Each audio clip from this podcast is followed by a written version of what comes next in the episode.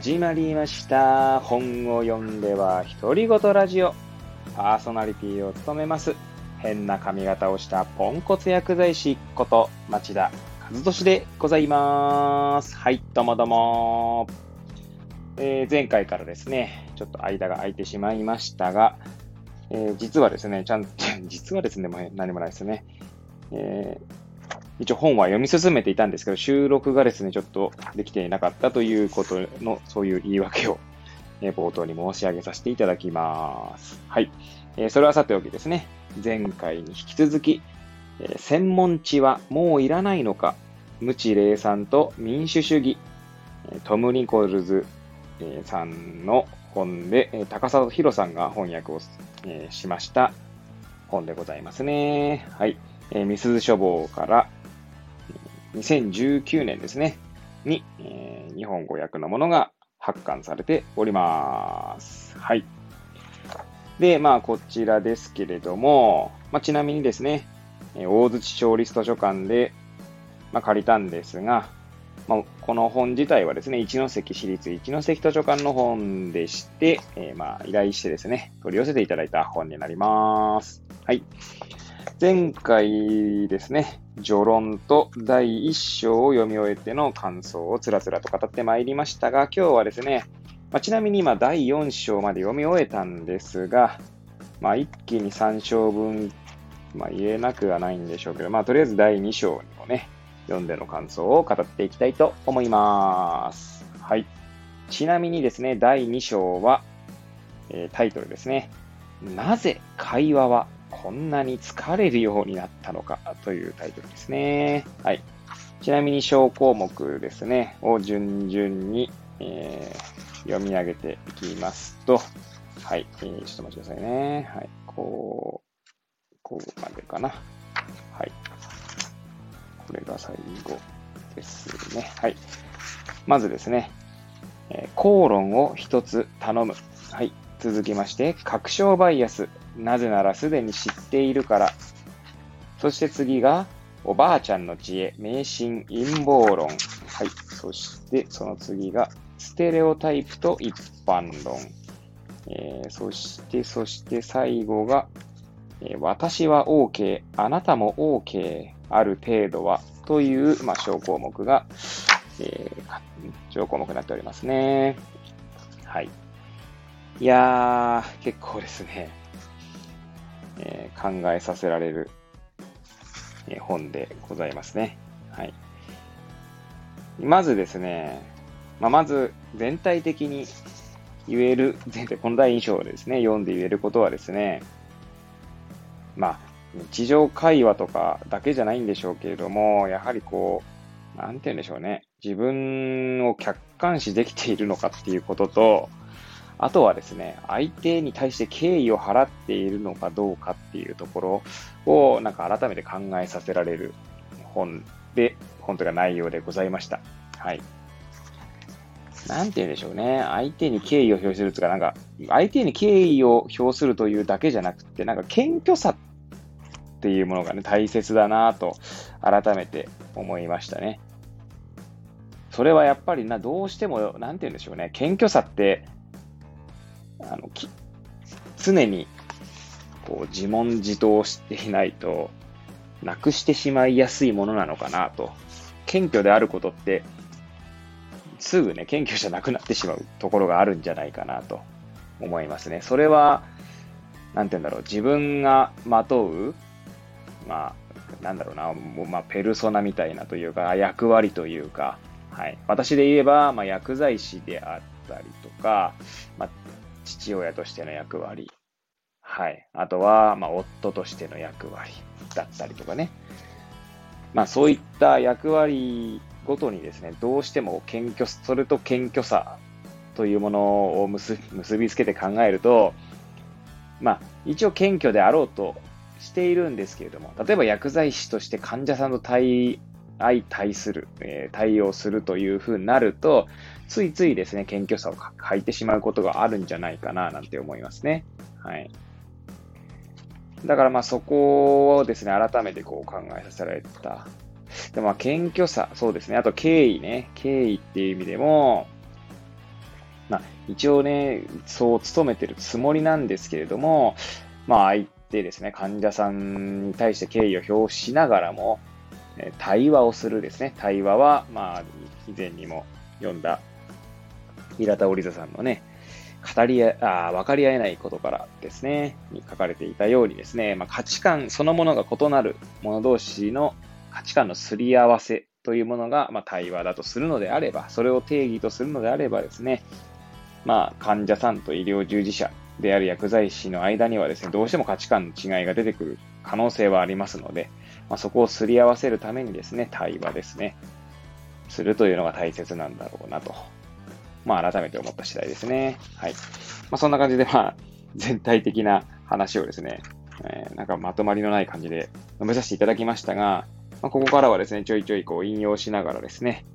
えー、感想を述べていきたいと思います。まずですね、54ページですね、第2章のから1ページめくったところにですね、はい、あります。えー、まあ、読んでいきたいと思います。公の場における議論は、ほとんど何の議題でも相手が間違っていると証明するのが最大の目標である残壕戦と化すみたいな、えー、ことがありますね。いや、これなんでこれをピックアップしたかっていうと、まあ、私自身ですね、これ完全に私自身の経験になるんですけど、まあ、高校時代ですね、まあ、親しい友人とですね、もちろんこう結構面白半分でやっていることではあったんですけど、まあ、何かにつけてですね、私が言うことをですね、その友人がですね、まあもちろん親しい友人で、えー、はあるのですが、上げ足取りというかですね、えー、その言っていることが正しいのかということでですね、まあ、ツッコミを入れてきたんですね。はい。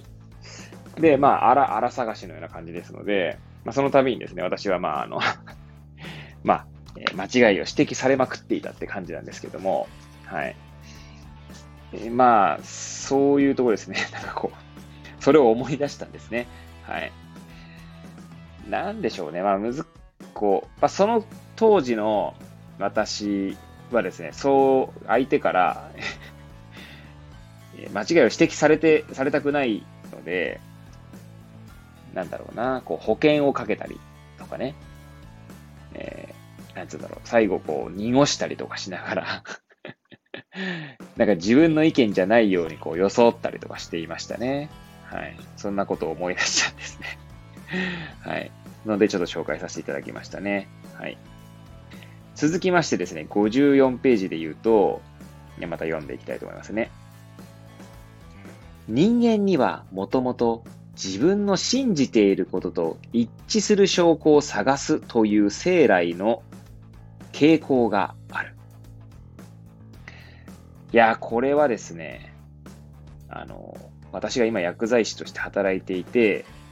やってしまっていることだなと思いますね。はい。えー、つまりですね、何が言いたいかというと、どんな場面かっていうと、まあそんな具体的な場面は紹介しないですけど、まあ例えばこの患者さんまあ、ある患者さんがいてですね、まあ、薬の影響で、えー、まあ、副作用のようなものが出ているとしましょう。まあ、そういった場面、すっごいざっくりとした 場面、場面設定ですけども、そうした場合にですね、その副作用、その症状が副作用であるというものを、まあ、証明するようなですね、えー、証拠を、まあ、探してしまうわけです。はい。例えばそれが薬物動態的に、まあ、服用してからの期間だったりとか、まあ、その確率、えー、ですね、まあ、副作用としてどれぐらいの確率で出るものなのかだったり、あるいはですね、えー、何でしょう。そうですね、まあ、症状を、まあ、裏付ける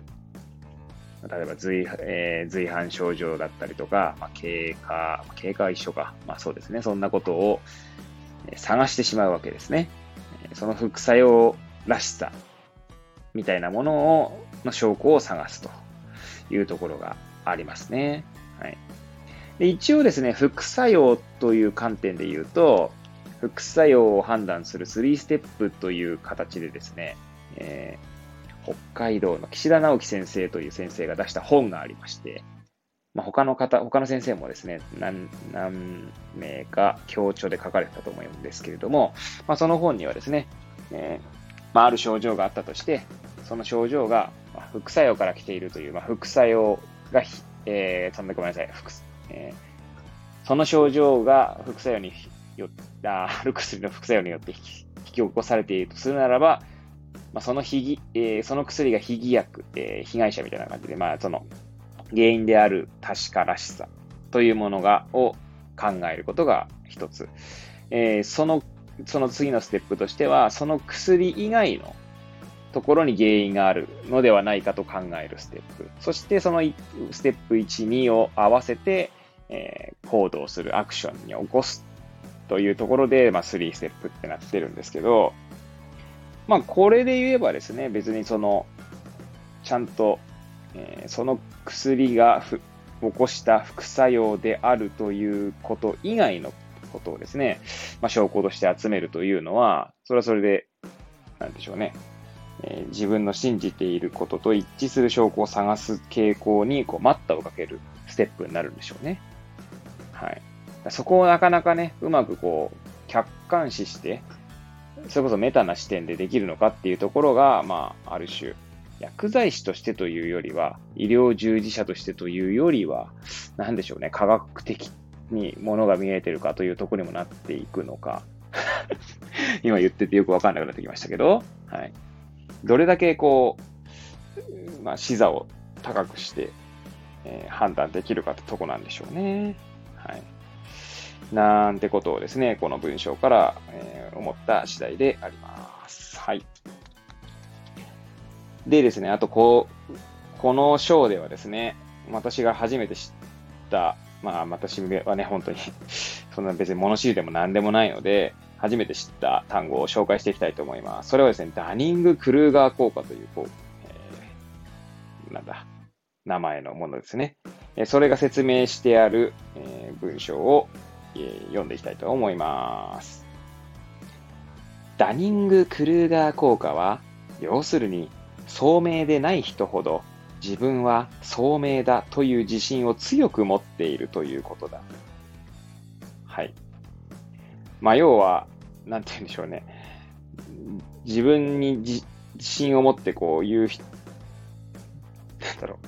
まあ、ここにも書いてあるんですけど、例えばあんまり優秀じゃないけれども、自分は優秀だと思い込んでいるっていうことですよね。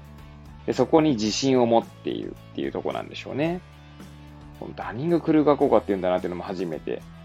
知りましたが、ダニング・クルーガー効果がですね、まあ、この本では、え専門家と、まあ、市民ですね、専門家、非専門家をの議論が 噛み合わない理由の一つなのではないかってことを言ってるんだと思うんですよね。はい。いやー、これね、これは、私も正直優秀でも何でもない、本当ね、自、まあ、ポンコツ薬剤師ってますけど、本当にダニングクルーガー効果にを発揮してしまっているんじゃないかと、えー、改めてこう見直すきっかけになった、あの、なんだ、文章ですね。はい。いやー、これね、本当になんかこう、読めば読むほどぐさぐさと突き刺さってきますね。はい。まあ、あとはですね、確証バイアスについてはね、別にバイアスの話は結構他のところでも、えー、いろいろ言われていることだと思うんですけれども、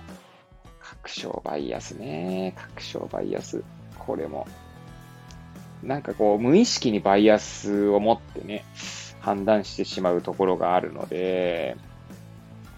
本当に、まあ、ある種ね、人間はバイアスから逃れられないのかもしれないんですけれども、こに関しては、どれだけ客観的に判断できるのかっていうところを、まあ、さっきの言葉で言えばね、メーターな視点で判断できるのかっていうところが、どうやればね そうなるんでしょうねって思いますよね。はい。これは思うね。ここも結構刺さりましたが、あとはね、えー迷信と陰謀論みたいなところですね。おばあちゃんの知恵、迷信、陰謀論みたいなところで言うと、ここ、まあ、ここも結構、えー、そうだなと思ったので、まあ、ちょっと読んでいきたいと思いますね。70ページですね。はい、読んでいきたいと思います。迷信は確証バイアスの影響を強く受ける。っていうところだったりとか、他にはですね、確証バイアスの最も強力なケースは、おばあちゃんの知恵や無知から来る迷信ではなく、教養のある知的な人々による陰謀論に見られる。はい。陰謀論ね、結構、まあそれこそね、今新型コロナウイルスに関して言えばね、陰謀論とかいっぱいあるんだと思うんですけども、それこそですね、私の知人というか友人もね、陰謀論的な話をよく、が好きでですね、まあ、よく言っておりますけれども、まあ、どうなんでしょうね。だからこれ、まあ、それはそれ、その本人がね、そういった陰謀論が好きっていうのは、まあ、それはそれで一つの趣味みたいなもんだと思うので、それをこう否定することは私はしないんですけれども、まあ私はそれ、その、その友人と話すときにはですね、そこをちゃんとこう差し引いて考えるというか、まあ、その友人が言っていることを、もしかしたら陰謀論から来ているのかなとかっていうふうに、こう、ちょっとこう、本当にあれですけどね、それを全部否定しているわけでもないのし、全部こう、あ、そうなんだって聞くんですけど、どこかでそういった、あの、ところを持っていないと 私自身がそこにこう、影響を受けるってことはあるんだろうなと思っているんですね。なかなか難しいですよね。その友情関係とその、友人、友情というか友人であることと、友人の言ったことを全て信じるということは違うことだと思いますので、そこら辺が難しいですよね。でも一方でですね、友人というだけじゃなくて、例えば尊敬する薬剤師が言っていることは、ね、そこでこう若干バイアスが入るというか、それこそですね、まあなんだろうな。まあ、そうですね。だからその言っている人の原点がどこにあるのかっていうところを本当はね、それこそ批判的吟味をしなきゃいけないんだと思うんですけど、いやそこまでするかっていうと、している、するかっていうか、しているかっていうと、していない自分もいるんですよね。なかなか難しいですね、ここら辺ね。すべての、えー、原点、えー、要は裏付けをチェックするっていうのは、だからどれだけ、まあ、なかなか難しいですし、まあ、できないなぁと自分はつい思ってしまう。それは、それを諦めというのであれば諦めなんでしょうけど。はいなんて思いますね。あとは、続きましてですね、78ページの小項目なんですが、まあ、ステレオタイプと一般論というところなんですけど、まあ、ステレオタイプと一般論をこう分けて考えるっていうのが、正直、普段の生活でこれ分けてないなって、分かれてないなと思うんですよね。まあ、自分自身がですよ。はい。まあ、ここにも書いてありますけど、78ページの文章をちょっと1個ね、紹介していきたいと思います。最も一般論に反発する人々が本当に反対しているのは一般論ではなくステレオタイプであり、その2つは別物である。はい。まあ、特にですね、会話ですね、普段の会話。えこれは、まあね、それこそ何度も紹介してますけど、平田織田さんのね、分かり合えないことからでの例を出すと、まあ、簡単に言ったら雑談ですよね。はい。あの、価値観があ、あ、まあ、要はだから、友人との雑談みたいなものが会話なんでしょうけど、で対話はね、一方対話に関して言えば価値観が違う人たち同士での、え価値観のすり合わせに要する、まあ、話し合いのようなものを対話としているので、会話の時なんかね、一般論とステレオタイプの違いなんかこう、認識していないですよね、そもそもね、多分。で、ちなみにこの2つの違いは重要であると、え、述べているんですが、そこをちょっと紹介したいと思います。はい。同じく78ページですね。この2者の違いは重要だ。ステレオタイプは不快な社会的習慣だが、一般論はあらゆる種類の科学の根底となっている。一般論は観察できる事実に基づいて確率的に述べた意見である。だがそれは、それ自体では説明にはならない。これもステレオタイプとは重要な違いだ。とありますね。はい。まあ、ここで紹介している例とかで言えば、中国の人々は大抵アメリカの人々より背が低いっていうのは正しいにしろ間違っているにしろ一般論であると言ってますね。で、これはステレオタイプ的な表現にすると、中国人はみんな背が低いというのはステレオタイプになってしまうんですね。偏見ですね。そういった偏ステレオタイプっていうのは、まあ、どちらか差別とかそういうのにもこうつながってしまうんでしょうけど、だここら辺、今の2つの文章で なかなかこう、それをじゃ普段意識してんのかって言うと意識してないですよね、なかなかね。いや、だからそういったところでも普段の会話がどれだけ無意識で えー、話されているか。だそれを意識的にすると、それはそれでですね、脳みその結構な能力をというか、なんだろうな、を使うんじゃないかななんて思いますよね。多分、それ、そんなこと、そんな回、えー、そんなことをですね、や、そんなことをというところやりますね。そういった形で常に意識しているとですね、多分相当疲れるんじゃないかななんて思ってしまいますね。はい。まあ、そこはやはりこう、ある種、文人的な考えをするんであれば、まあ、文人というか役割的な話をするんであれば、仕事中はですね、そういった、えー、言葉を、違いを意識するべきかな意識した方がいいかなと思うんですけれども、まあ、例えば家族の会話でそこまで意識するかっていうと、なかなか難しいですよね。まあ、たまには脳を休める時間も必要かななんとも思ってしまいます。はい。ただやはりこの違い、二つの違いに関してはですね、まあ、改めてこう意識した方がいいなと自分で思ったのでちょっと紹介させていただきました。はい。あとはですね、こう、最後の小小項目ですね。私は OK、あなたも OK なところですけれども、ここもなかなかなかなかね、難しいなと思うんですが、えー、まあその最初の冒頭のね、文章を紹介していきたいと思います。他にも我々の意見交換の能力を損なう社会的また心理的な現実がある。例えば、確証バイアスやダニング・クルーガー効果にひどく苦しめられても、我々は自分の知人や大事な人に彼らが間違っているとは少なくとも面と向かっては言うのをはばかる。ですね。これは結構ありますよね。なんかこう、なんだろうな、間違っているということで、それこそさっきの、まあ、陰謀論が好きな友人にですね、いや、それは陰謀論だから間違っているよと言えるかというと、まあ言えないんですけど、それは私の中での消化のし消、えー、なんだ、えー、対処の仕方としては、その彼は陰謀論が好きなんだというところでですね、切り離して考えているんですけれども、そこで間違っているというようなのはですね、まあそもそも言いづらいですよね。だそうするとなかなか意見交換っていうふうにはならないですよね。なかなか難しいですよね、ここら辺はね。だその影響を受けてしまったりとか、まあ、じゃあ、ある種、言わないことで、あの、相手のね、その陰謀論が好きというところを強化していることにもなるのかもしれないですし、まあそんなもんだろうなんて思ってしまうのもまあ一つなんですけれども、まあなんかいろいろ考えさせられるですね、文章でありました。第2章ですね。はい。